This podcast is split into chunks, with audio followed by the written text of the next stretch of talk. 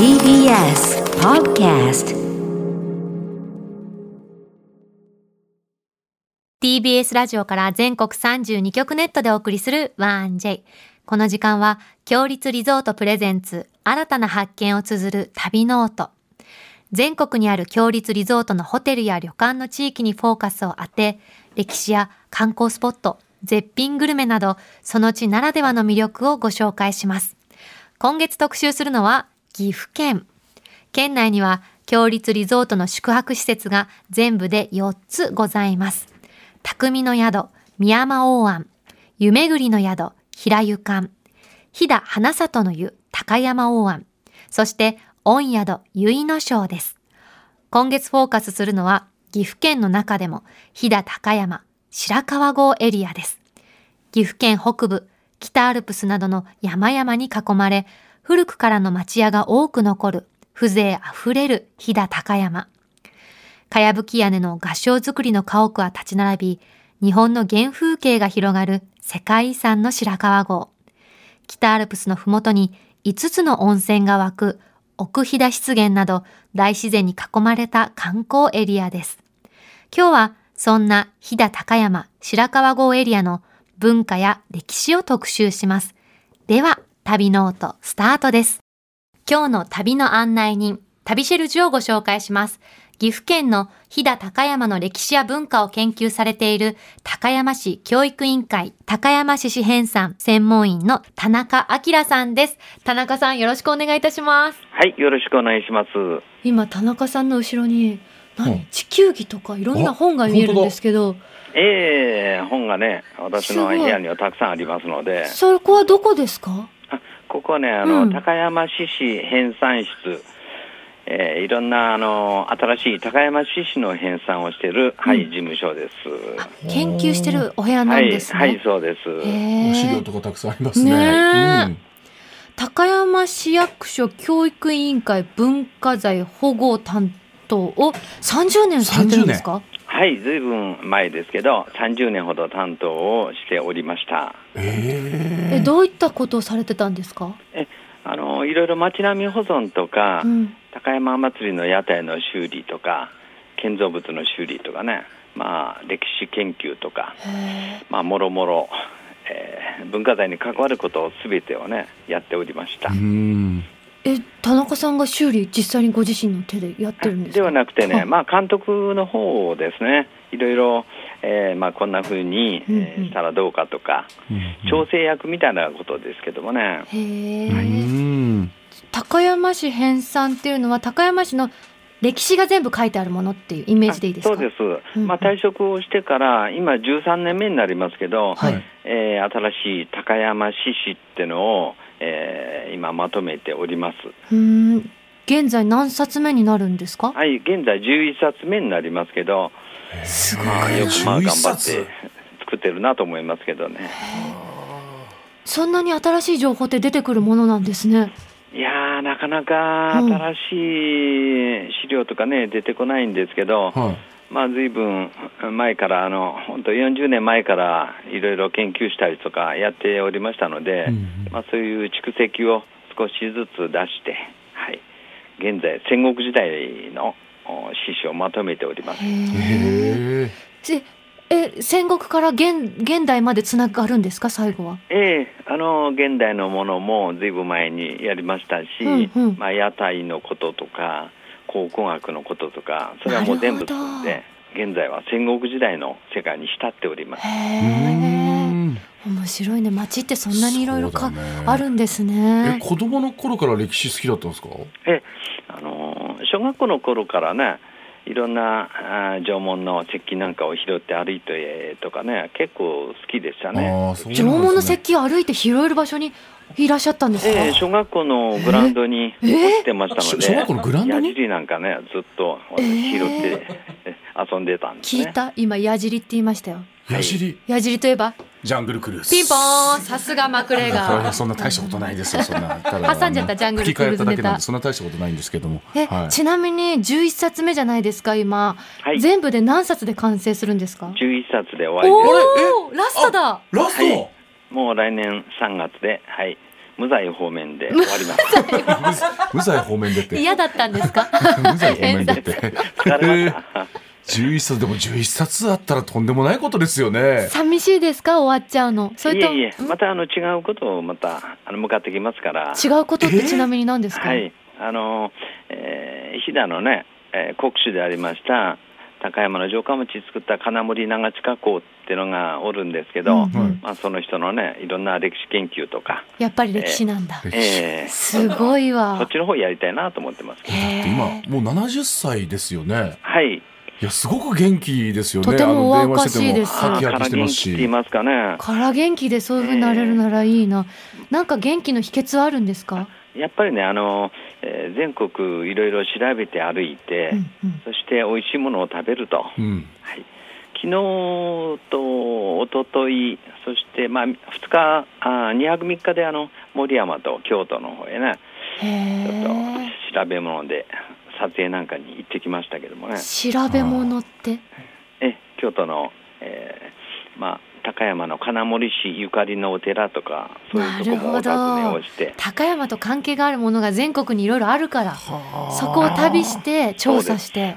でもいろんなとこに行っていろんなものに触れたりすることでやっぱりそうやって年を重ねても若いままでいられるっていうのがあるのかもしれないね。美味しいものを食べてきましたよ。ハモとかね。いいですね。夏のハモは最高。じゃあ私もワンジェ一緒やったら一生ピカピカだわ。大丈夫よ元カレさんはいつまでも若いから大丈夫ですよ本当に。で田中さんのね趣味があるとお聞きしたんですけど、はい、何ですか趣味は？私の趣味はカメラなんですね。カメラ、はい、もうやっぱり小さい頃から小学校からカメラが好きで、うんうん、すごい全部今やってることと小学校時代つながってますね。つながってます。歴史のことなんかもねたくさんカメラで写真撮ったりして、はい、何台以上カメラお持ちなんですか？今ね、まあ、20台くらいありますかね、私たちアナログ版からするとびっくりです。そうです、うん、そうですね、はい、自分で現像なんかもやりました、すごい。今は便利ですね。そうですね、デジタルは便利ですものね、今回はそんな岐阜県の飛騨高山の歴史や文化を研究されている田中さんに飛騨高山の歴史や文化を教えていただきたいんですけれども、はい、うん、今飛騨高山が何か若者にすごく人気集めてるってお聞きしたんですけれども。今ですね、うん、予想外に、はい、呪術廻戦っていうね、はい、アニメがありますけども、川島さんのご夫妻の円満の秘訣、呪術廻戦。あ、そうなんだ、うん、ちょっと気まずくても川島さんが今週の呪術どうやったって言うと緩和するっていう。あ、そうなんですね。その漫画ってことしか私は知らないです、気まずいことがあるんですね川島さんもその漫画がなんで関係してるんですか？そこに呪いの王として登場するのが両面宿儺なんですよ、はい、で両面宿儺っていうのは、まあ、ちょっと知られてないんですけども、うん、まあ、高山市の入川町というところに伝説があるんですね。実際にあった伝説ってことですか？漫画の中だけじゃなくて。あ、そうなんですね。日本初期に両面宿儺が退治されたと、大和が飛騨まで攻めてきて、で朝廷に従わなかった両面宿儺を退治してそして、飛騨を大和朝廷の、ね、配下に置いたというそういうことが日本書紀に書いてあるんですよ。ちょっと鳥肌立っちゃった。私は昨日の夜中ね、はいはい、試し読みしたの呪術廻戦を。なんと怖いのでしょうと思って。あ、そうなの？俺は知らないのよ、まだ見てないのよ。ただすっごい面白い世界観ですよね。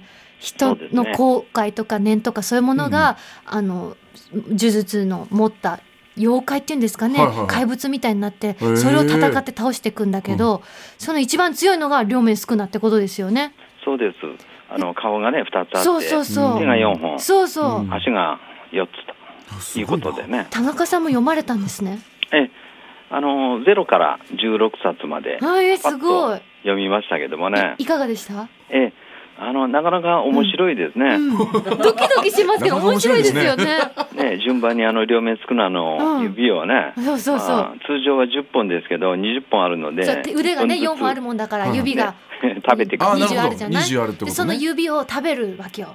指を食べる、ね、その切られて、ちょっとこれグロいから皆さんいろいろ調べてくださいね。すごいね、今の話だけどとんでもないことだからね。そう、とんでもないことが起こってるんだけど、うん、その名前が日本書紀にあったんですね。そうなんです、昔から日本書紀に出てるんですね。うん、そして今現代それが大人気になってね、若者の間でまた注目を集めるってすごいことですね。ええ、このニューカオチョウが聖地だってことでね、うん、はい、両面宿儺が生まれた両面窟、まあ、鍾乳洞なんですが、うん、はい、それとか両面宿儺の足跡とか、そして室町時代の石像が千光寺というお寺にありますし、うんうん、日本書紀に登場してるのも漫画に登場するようなああいう姿形と一致するんですか？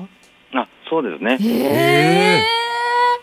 でこの千光寺にありますこの石で彫りました像ですね、室町時代の、はいはい、それも、まあ、この呪術廻戦に出てくるようなね、そういった姿なんですが、うんうん、すごいね。作者の方知ってたのかしらね。いやでもそうじゃない、知ってないとすごいね、どうでしょう、うん、まあニューカオチョウに伝説があって、うん、そして石像とか円空なんかが彫った円空彫刻なんかもありますので、まあ、アニメ作られるときにはそういうものを参考にして、そしてむしろニューカオチョウの方が、うん、まあ、一番元じゃないかなと思いますけどね、うん、そして飛騨高山といえば、まあ、なんといっても白川郷ですよね。はい、そうですね。この白川郷というのはこの、まあ、高山市じゃなくて高山市の隣の村になるわけですね。うん、飛騨の国の中なんですけど、うんうん、合掌造りがすごい印象的なんですけど、はい、あれはどういう由来で合掌造りって言われてるんですか？まあ、名前の通りに、うん、屋根の形が手を合わせたように、まあ、見えるので合掌造りっていう、うんうん、通常はやっぱ建築の方では切妻合掌造りと言うんですけど、まあ、本当に手を合わせた形ということで、で雪が滑り落ちるようにということでね、ああいう急な屋根になってますけども、そうなんだ。やっぱり合掌造りが評価されて世界遺産に登録されたんですか？この白川村の世界遺産というのは、うん、はい、やっぱり建物のいろんなこの作り方、に特徴があるということと、うん、そして屋根を作るときにみんな共同で結いという制度がありますので、みんなが手伝って相互扶助でやるとかですね。結いっていうのは何ですか？結いっていうのは、はい、うん、例えばその家が屋根吹き替えをするときに、はい、じゃあ手伝いに行こうと、うん、そして、まあ、集落の人が50人とか100人とか手伝いに行くんですね、うんうん、で次手伝いに来てくれた人が今度屋根を修理するときにはまた人足で出ると。そうか、大きい屋根自分の一家じゃできないから、うんうん、村全体で行うってことですね、そうですね、順番に、はい、1階部分の床は大工さん作りますけど、うんうん、屋根そのものはかやぶきとか、それは村の人たちが昔からやってるんですね。どれぐらいかかるんですか？屋根取り替えるのに。まあ、段取りをきちんとしますので、はい、もう本当片屋根は半日ぐらい、1日ですね、1日でも少ないですか？はい、私ネットでだから結い返しができないのが難しいところだって読んだんですね。そうですね、結い返しってなんだと思ったんですけど、はい、結い返しってのは人足に行きまして、そして台帳を作るんですね、公伝帳みたいに、うん、で、そこで あそこから来ていただいたんで、うん、また手伝いに行かんと、うん、そういう返すことを人足で返すことを結い返しっていうんですね。自分のお家でお世話になったから、次はあっちのお家が困った時に助けに行こう、うん、そうです。でそれがやっぱり、そこの集落のね、白川郷の集落 の共同の、まあ、結束にもつながっているわけですね。じゃあ建物だけじゃなくて、そういう相互扶助の仕組みも評価されて世界遺産に登録されたんです。そうです。それであと生活の中でね、大家族性のあるその家もありましたし、大家族性って何ですか？大家族性ってのは、その長男がいるんですけど、長男だけがその土地、建物とか工作地を引き継いで、で次男三男っていうのは、そこであとは継げないってことで、他の家へね、女性のとこへ通って、そして子供を設けて、そして、その娘のところで生まれた子供っていうのは、そのうちの長男の子供に戸籍上になるわけですね。ちょっと待って、戸籍が長男の、次男の子供ではありますよね、血縁的には。次男の子供なんですけど、その娘の方の、そちらの方の家のね、そっちの家族になるわけです。不思議。じゃあ結婚ができないってことですか？正式に結婚というか、でも親は認めてましたので、結婚しておるようなもんなんです。なるほど。写真が、ありがとうございます。ですからたくさん人が写ったお写真を今見せてくださってて、その姉の子供が2人3人おって、それは長男の方に戸籍上になると、そして妹の子供もですね、長男の方の子供に戸籍上入れていくという。それはどんどん大きい家族になってきますね。そうですね。これは遠山家という、家の家族なんですけど、数えてみましたら30人ほどおりますけどもね。一家30人、すごい。こういった大家族性がある家もあったと。そして養蚕をやっていたとかで、いろりのそばで火薬の原料塩硝を作っていたとか、いろんなこともあって、これはもう本当世界で珍しいこの集落であるということで、世界遺産に登録されたんですね。大家族の番組が食いつきますよね。30人でしょ家族紹介だけで前半終わっちゃうね。編集が大変だと思うよ、本当にね。これ貴重な写真ですよ乗ってくれた田中さんもまさかそして飛騨高山っていうとお祭りも有名ですよね。春祭りと秋祭りと2つあります。そしてまた区域も全然違うんですけどもね。今年の春はお祭りされたんですか？はしませんでしたね。そうですよね。屋根蔵をちょっと開けただけで、秋祭りも中止ってことで、また多分屋台の蔵を開けてね、皆さんに見せるだけだと思いますけども。屋台っていうのは、私はりんご飴とか焼きそばイメージしちゃったんですけど、ベビーカステラ僕好きです。私も大好き。やだしんじ、そう2つぐらいね、おまけしてくれるんだよ毎回ね。じゃないんですよね、屋台は。高山は屋台っていうんですね。山鉾みたいなことですかね、祇園祭りでいう大きいおみこしっていうか。祇園祭りは山鉾ねを屋台っていうんですかね、こちらでは。で西の方はやっぱだんじりとか、でも高山は屋台っていうんですね。どれぐらい出るんですか、その屋台は？春は12台、そして秋は11台と。で区域も全然違うと。日本三大美祭の一つですもんね、美しいっていう。もう絢爛豪華でね、それで動く芸術品というふうに言われているくらいですけどもね。春のお祭りの区域と秋祭りの区域はまた違うんですか？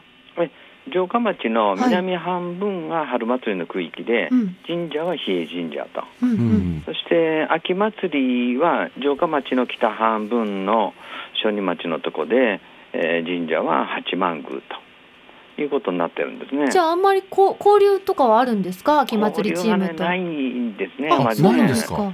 で春祭り4月14、15の時はね、秋祭りの区域は普通通りに仕事をしていまして、屋台もね、祭りも見に行かないんですよ。行ったらいいのに。自分の祭りでないんで、お互いにすごく国境みたいなものがあって、ライバル関係なんですか？それぞれプライドがあるんですね、秋チーム春チームと。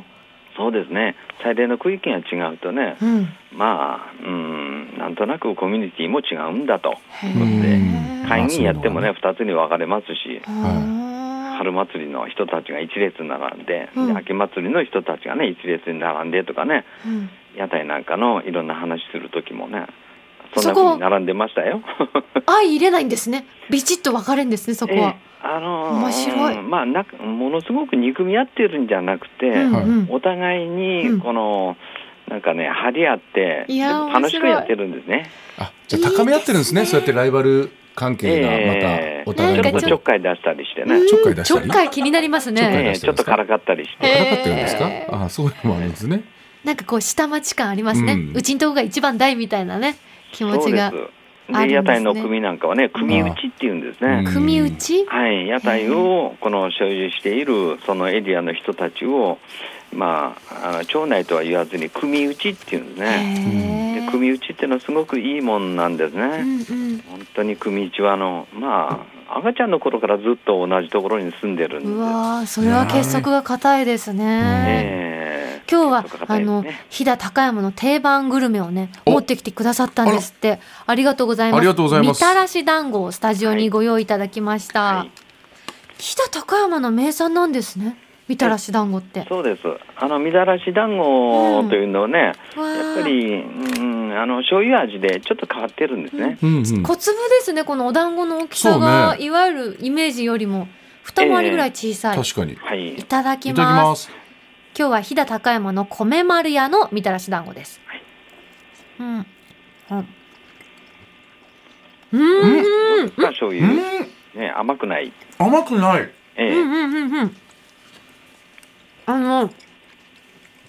磯辺焼きだね。